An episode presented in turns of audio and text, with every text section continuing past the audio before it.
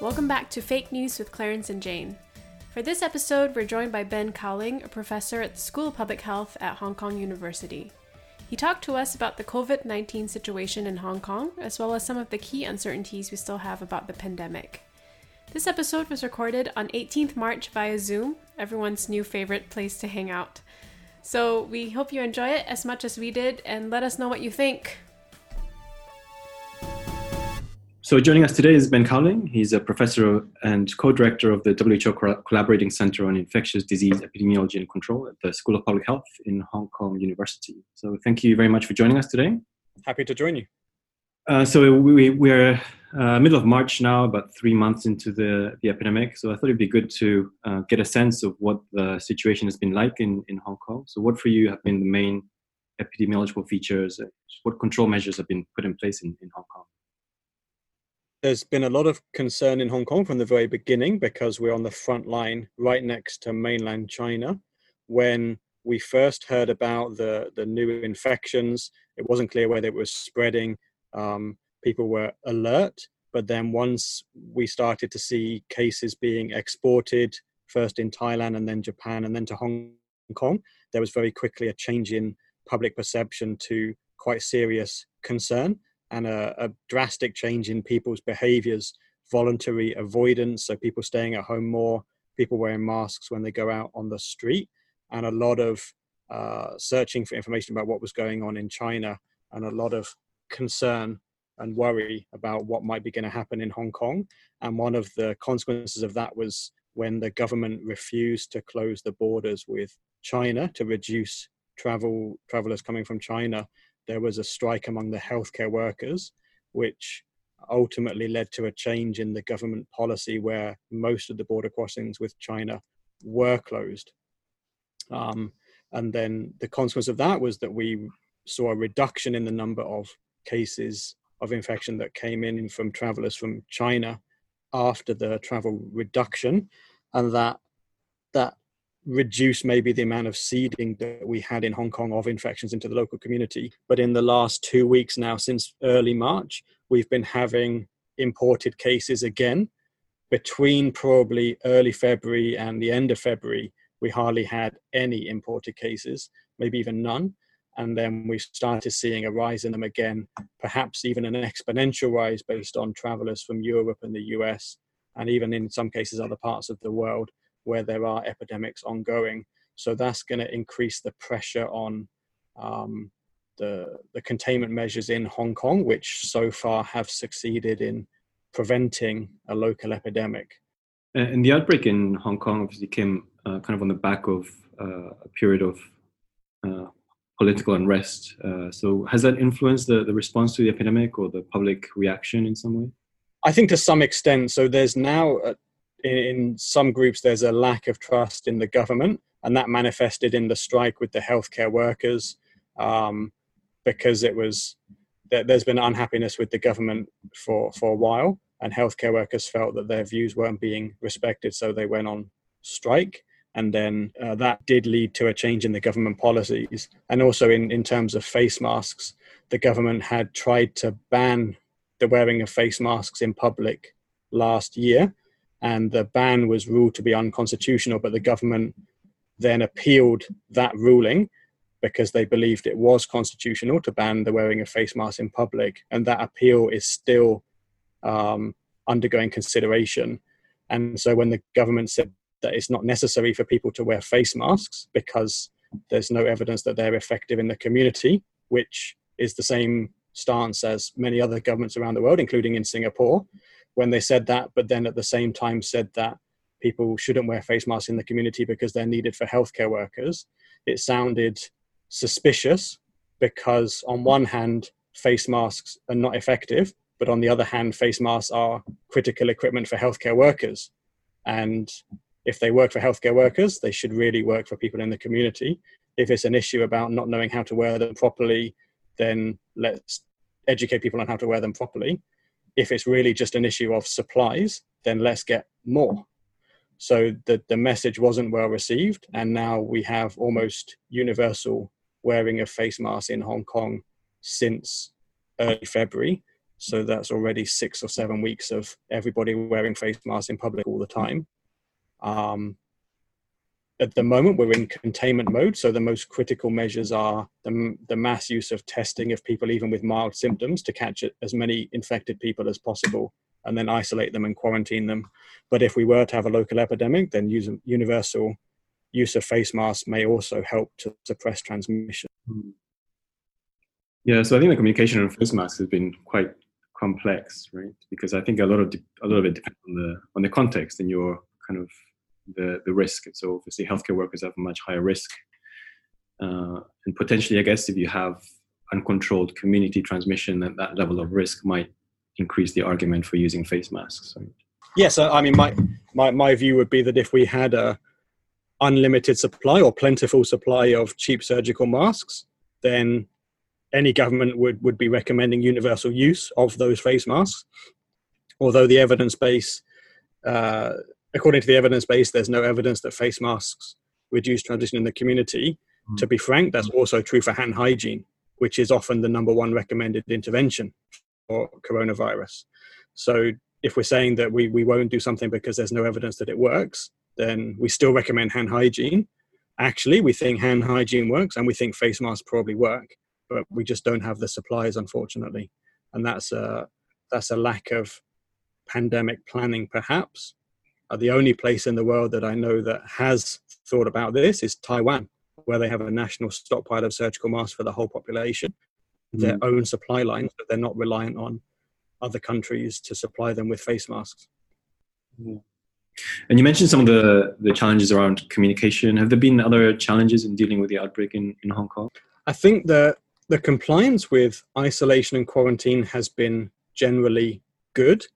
Um, in the earlier days, the government in Hong Kong was not as strict about quarantine as it seems to be now.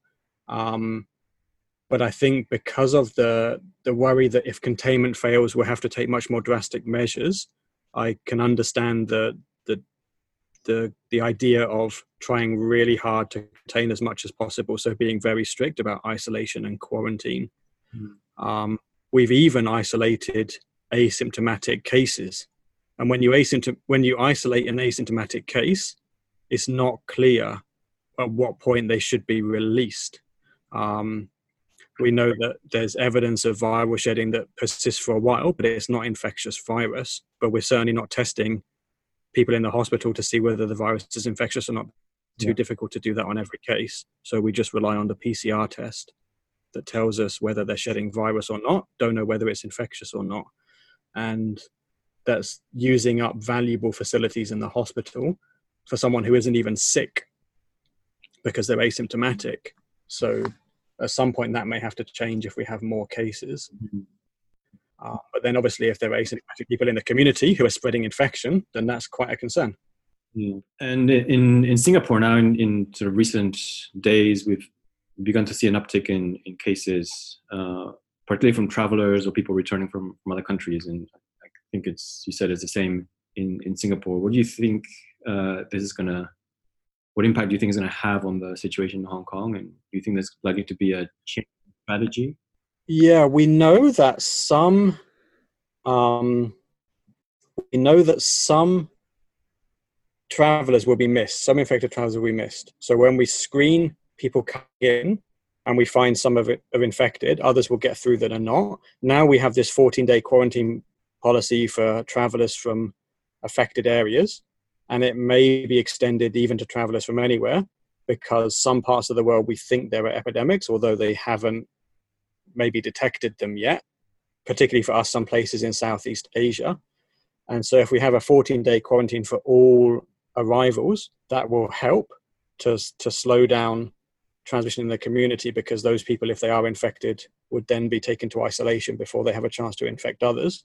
But actually, they may be able to infect others in their home or in the community, even if they're under the home quarantine policy, because I mean, there's always a chance that, that something gets missed or or someone who's in home quarantine leaves for some reason, leaves home for some reason, for maybe for an emergency. Mm. So I think the more imported cases we have, the more chance that we're going to have a, um, the starts of a local outbreak and then need to decide what action to take at that point to slow down transmission. And that's where the social distancing measures really come into play.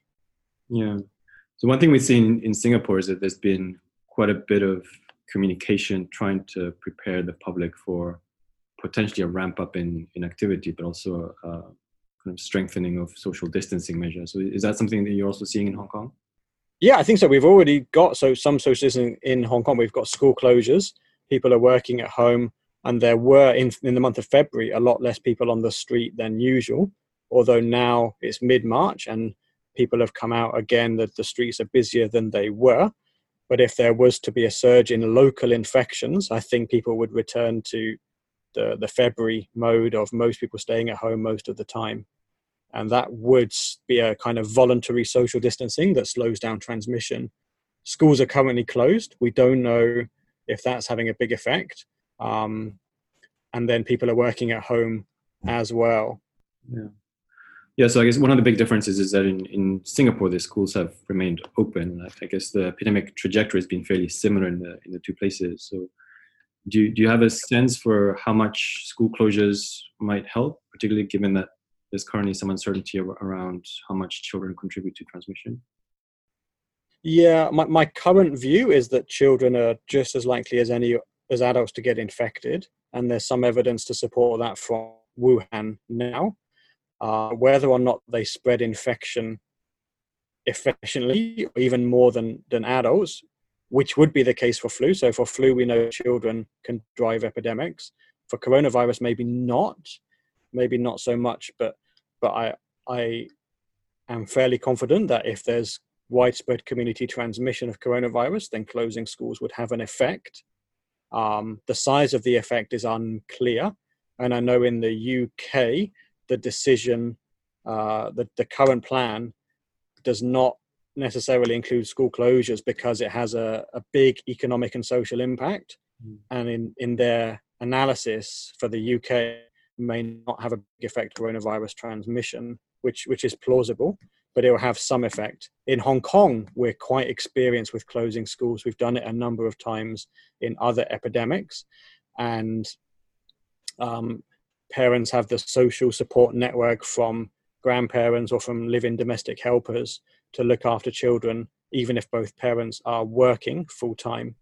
And so Hong Kong is a, is one of the places in the world that can do school closures relatively more uh, feasibly, whereas maybe in the UK or US it would be more difficult. Mm.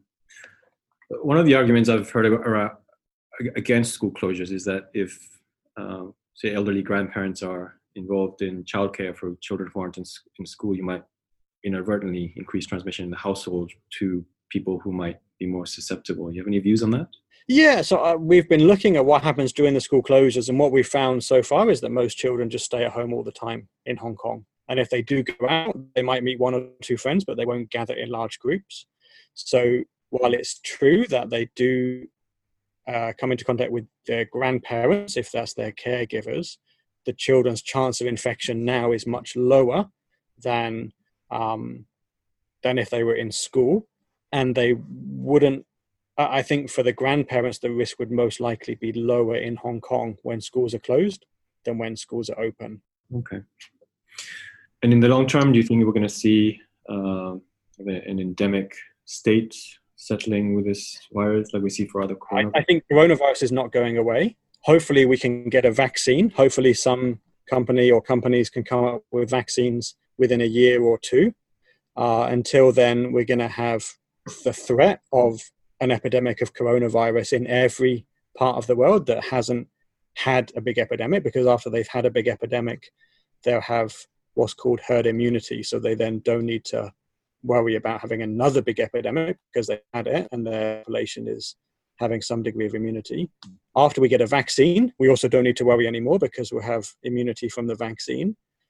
But in the short term, that means for the next year or two, Hong Kong, Singapore, and, and some other places are going to be concerned about the risk of a local epidemic and, and trying to minimize that risk as much as possible. I would imagine that in Hong Kong and also in Singapore, containment will fail from time to time, that we will have local outbreaks from some unknown cases. At some point, the community may may want to give up on containment because it's too economically disruptive. But I think, given that we've seen what happened in Italy and what's happening in America and other countries in Europe, at the moment there's still a lot of enthusiasm for continuing with, containment because we certainly don't want to be in, in the position of people in northern Italy um, with with a lot of infections and a lot of people in hospital and a lot of people in intensive care. But as as as time goes on and uh, economic crunch approaches from the lack in productivity, the lack in economic activity, I think there's there's difficult decisions that governments will face about how how hard they're they're trying to stop the virus from spreading and how much damage is being done to the economy by by those actions, which is really a, a difficult uh, trade-off. That's that's the, the, the difficult decisions that politicians are going to have to make about the there's going to be a health impact of the pandemic there's going to be an economic impact of the pandemic and the health impact could be heavy the economic impact could be heavy um, and maybe there's some fine tuning about how much of each the, the country is willing to accept yeah some very sobering thoughts and i think lots of difficult decisions ahead uh, so just to end with uh, can you tell us one thing that's really resonated with you during this epidemic, or something that you've found unexpected, or something that you've learned? It's really surprising to me that we have a new respiratory virus for which children are not the main group that spread it, because for almost all respiratory viruses we know about, they are spreading mostly children. Children get the most coughs and colds, but for this coronavirus, that doesn't seem to be the case. They may be able to get infected, but it doesn't seem like they drive epidemics. We haven't seen school outbreaks. We haven't seen lots of teachers getting sick with it and having a higher risk than than other groups in the, the community. And that's a little bit of a surprise. Um, I do know that with SARS and MERS, also children were not heavily affected, but there's differences in the way that SARS and MERS spread, often in hospitals where there's not so many children to start with. But this is a community spread of, of a new respiratory virus that doesn't seem predominantly driven by children.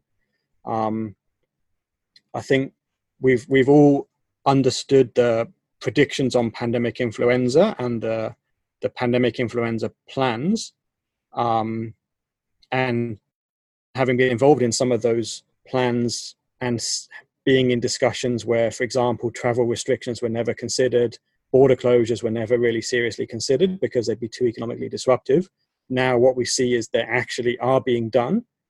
And also, the mantra in influenza pandemic plans is that containment is impossible for pandemic influenza, mitigation is the right way to go and need to mitigate hard and mitigate early uh, in order to, to flatten the curve as much as possible. Actually, what we've seen now in Singapore and Hong Kong is that containment is possible of a pathogen that's more transmissible than influenza.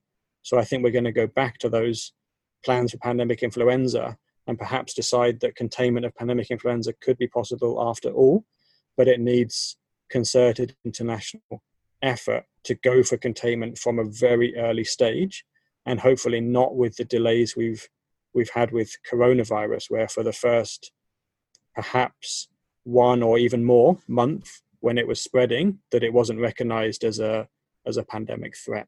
Okay so with that uh, thank you very much for your thoughts. It's been very informative talking to you. So thanks again for joining us. Yeah happy to happy to talk again. All right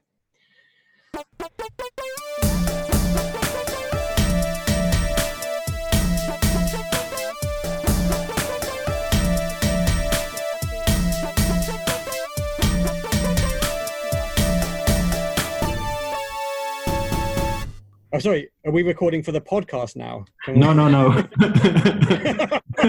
Let's not put that on the podcast. Let's not put that on the podcast.